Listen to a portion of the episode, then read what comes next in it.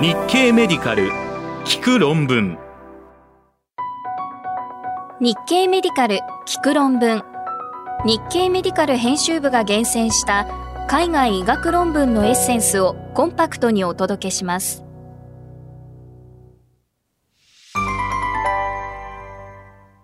はじめに2021年2月15日に日経メディカルで紹介した糖尿病治療薬の使い分けに関する研究です。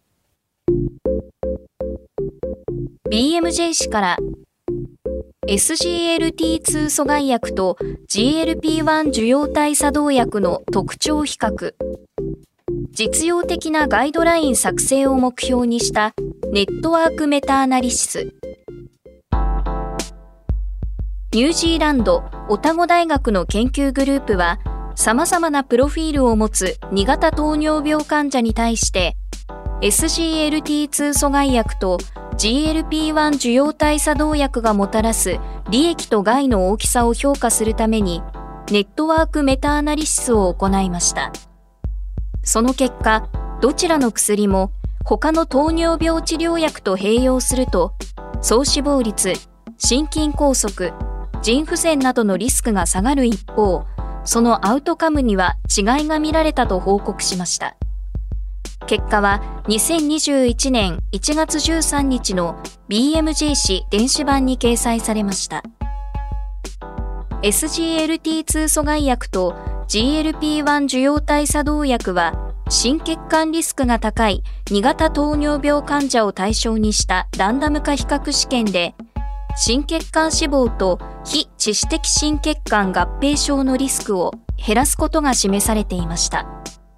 しかし、それぞれの薬の絶対的な利益の大きさは明らかではなかったことから、今回のネットワークメタアナリシスが計画されました。検討の結果、総死亡率については、プラセボと比較した SGLT2 阻害薬の総死亡のオッズ比は0.77で、GLP-1 受容体作動薬では0.88でした。総死亡率について SGLT2 阻害薬と GLP-1 受容体作動薬を比較すると SGLT2 阻害薬の方がリスクは低くオッズ比は0.88でした同じようにそれぞれのアウトカムについて SGLT2 阻害薬と GLP-1 受容体作動薬を比較したところ、心血管死亡率、非致死的心筋梗塞、腎不全では、オッズ比に優位差はありませんでしたが、非致死的脳卒中では、両薬のオッズ比1.20で、SGLT2 阻害薬のリスクが高く、心不全による入院は、オッズ比0.74で、SGLT2 阻害薬の方がリスクが低かったということです。これらの結果から著者らは、2型糖尿病患者に対する SGLT2 阻害薬や GLP-1 受容体作動薬の投与は心血管疾患や腎臓病などのリスクを下げていましたが、利益と害についてはいくつか注目すべき違いが見られたため、個々の患者の状態に基づいて薬を選択する必要があると結論しています。詳しい内容は日経メディカルオンラインの海外論文ピックアップをご覧ください。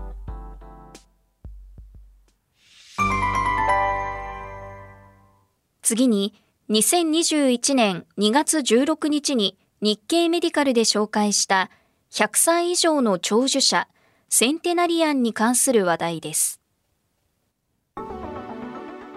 ジャマネットワークオープン誌から100歳を過ぎても認知機能が衰えない人の研究。神経病理学的変化があるのに認知機能が保たれる人も。オランダ・アムステルダム自由大学の研究グループは100歳以上で認知機能を維持している人々を対象に最長4年後まで認知機能の変化を調べ病理解剖ではアルツハイマー病の特徴などが見つかった人でも認知機能の低下は見られず、センテナリアンは認知機能の低下に対するレジリエンスを持っている可能性があると報告しました。結果は2021年1月15日のジャマネットワークオープン誌電子版に掲載されました。60歳頃に認知症を発症する人がいる一方、100歳を過ぎても認知的健康を維持している人もいます。しかし、健康なセンテナリアンがどのようにして認知機能障害を回避したり遅らせているのかは明らかになっていません。この研究では、オランダの100歳以上の高齢者を対象に行われている前向きコホート研究に参加した1023人のうちベースラインで認知機能検査を受けた330人を分析対象とし、最長4年、平均1.6年追跡しました。追跡期間中に種々の認知機能のうち、記憶機能のみが優位な低下を示しましたが、言語流暢性、視空間機能、注意、処理速度などの変化は優位ではありませんでした。認知機能を低下させる危険因子と追跡期間中の認知機能の変化の関係を検討したところ、年齢や性別、アポイ遺伝子型は優位な関係を示しませんでした。一方で、住居の状況分類による自立度は、全般認知機能や記憶が良好であることと関係していました。高学歴、病前 IQ、100歳時点の認知活動の頻度は、すべての領域の認知機能の高さと関係していました。また、過去の人生における認知活動の頻度は、全般認知機能と注意処理速度が良好であることに関係していました。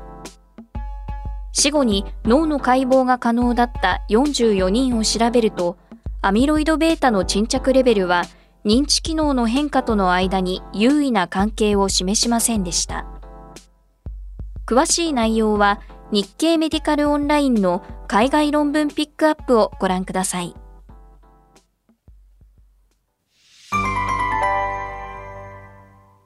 続いて、2021年2月17日に日経メディカルで紹介したアルツハイマー病治療薬に関する話題です。 JAMA Neurology 誌からアルツハイマー病の新薬候補で認知機能が低下。治療中止から6ヶ月で機能は回復したものの、アタベセスタットの開発は中止に。ベータセクレターゼ阻害薬のアタベセスタットをアミロイド β の沈着が進んでいる発症前のアルツハイマー病患者に投与したフェーズ 2B3 試験において、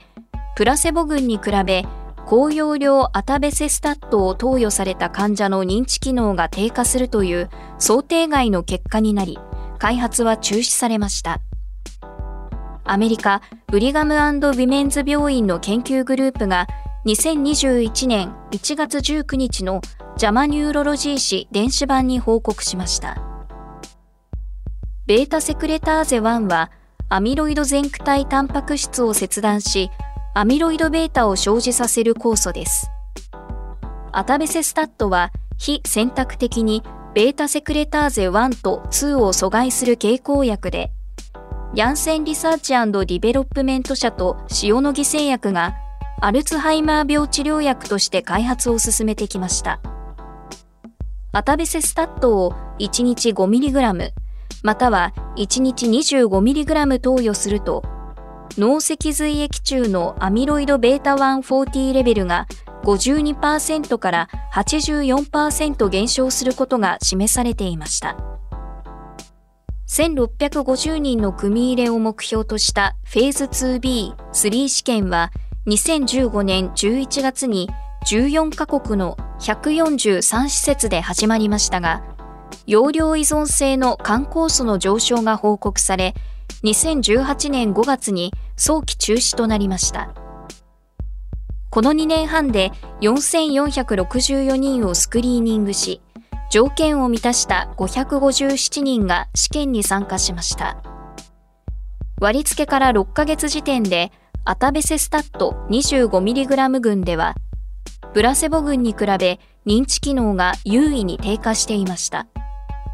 5mg 群においては6ヶ月時点、12ヶ月時点で認知機能の低下に優位差はありませんでした。25mg 群での認知機能の低下は治療中止から6ヶ月後には回復していました。有害事象は肝酵素上昇以外に認知機能、抑うつ、不眠、不安などの神経精神系有害事象がアタベセスタット群に多かったということです。著者らは臨床的には正常だが脳のアミロイドが増加している人をアタベセスタットで治療すると投与開始から3ヶ月で容量依存的な認知機能の低下が見られ神経精神系の有害事象を発症したと結論しています。詳しい内容は日経メディカルオンラインの海外論文ピックアップをご覧ください。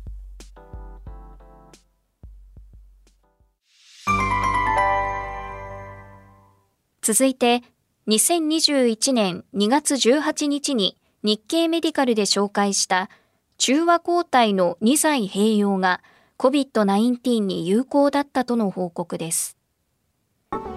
邪魔市から2種類の抗体併用で新型コロナウイルスが優位に減少。イーライリリー社の中和抗体を用いたフェーズ2、3試験の結果報告。アメリカ、ベイラー大学医療センターの研究グループは、軽症から中等症の COVID-19 患者を対象に、アメリカで緊急使用許可を得ているイーライリリー社の新型コロナウイルス中和抗体、バムラニビマブを単剤で用いた場合と、エテセビマブを併用した場合のウイルス量に対する影響を検討するフェーズ2、3試験を実施しました。その結果、2種類の抗体を併用した場合は、投与から11日目のビーントースワブに含まれるウイルス量がプラセボに比べ優位に減少していて、バムラニビマブを単剤で用いた場合にはプラセボ群との差は優位にならなかったと報告しました。データは2021年1月21日、邪魔市電子版に掲載されました。これら2種類の中和抗体は、新型コロナウイルスのスパイクタンパク質の異なる抗原決定器を認識していて、エテセビマブはバムラニビマブの結合部位に変異を持つウイルスにも結合し、中和することが基礎研究で示されていました。研究者たちは、これらを併用すれば、ウイルス量の低下を促進し、耐性変異の出現も抑制できるのではないかと考えました。試験に組み入れられたのは、新型コロナウイルス感染陽性で軽症から中等症の症状が1つ以上あった18歳以上の外来患者577人です。ランダムにバムラニビマブ 700mg 単独投与群、2800mg 単独投与群、7000mg 単独投与群、バムラニビマブ 2800mg とエテセビマブ 2800mg を投与するエテセビマブ併用群、プラセボ群の5つのグループに割り付けました。割り付けられた治療は陽性判定から3日以内にどの群も1時間かけて点滴常駐を1回実施しました。主要評価項目はプラセボ群と比較したベースラインから11日目の新型コロナウイルスのウイルス量変化としました。11日目のウイルス量の変化をプラセボと比較すると、バムラニビマブを単剤投与された患者群には優位差は見られませんでしたが、併用群では優位差を示しました。割付薬使用中の死亡例は報告されませんでした。重度の有害事象は、併用群では尿路感染症が1例、プラセボ群では上腹部痛が1例ありましたが、どちらも割付薬とは関連がないと判断されています。詳しい内容は日経メディカルオンラインの海外論文ピックアップをご覧ください。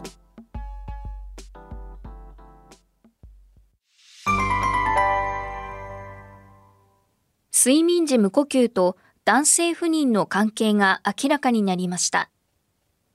最後に、2021年2月19日に日経メディカルで紹介したジャマネットワークオープン誌からの話題です。閉塞性睡眠時無呼吸は男性不妊の危険因子。台湾の研究、治療せずに放置すると不妊リスクが増加。台湾国防医学院の研究グループは、台湾の健康保険データベースを利用して男性不妊と診断された患者と条件をマッチさせた不妊でない男性を比較するケースコントロール研究を行い、閉塞性睡眠時無呼吸が男性不妊の独立した危険因子になっていて、治療せずに閉塞性睡眠時無呼吸を長く放置するほど不妊のリスクは高いと報告しました。結果は2021年1月21日のジャマネットワークオープン誌電子版に掲載されました。対象となったのは、この病院に2000年から2013年の間に外来受診または入院して不妊と診断された18歳以上の男性患者のうち、無精子症や勃起障害など、原因がはっきりしている患者を除いた4607人です。平均年齢は34.18歳で、146人3.2%に閉塞性睡眠時無呼吸が認められました。多変量条件付きロジスティック回帰分析を行ったところ、閉塞性睡眠時無呼吸は男性不妊の独立した危険因子でした。調整オッズ比は1.24で、絶対リスクは0.204になりました。閉塞性睡眠時無呼吸と診断されてからの時間が長い男性ほど、不妊と診断されるリスクは高くなる傾向を示しました。短期に分類された患者の調整オッズ比は1.17、中期では1.26、長期では1.86でした。なお、CPAP や抗外水軟抗外咽頭形成術などの治療を受けている閉塞性睡眠時無呼吸患者では、閉塞性睡眠時無呼吸ではない男性と不妊リスクに優位差はありませんでした。これらの結果から著者らは、閉塞性睡眠時無呼吸は男性不妊のリスクを増やすという仮説が支持され、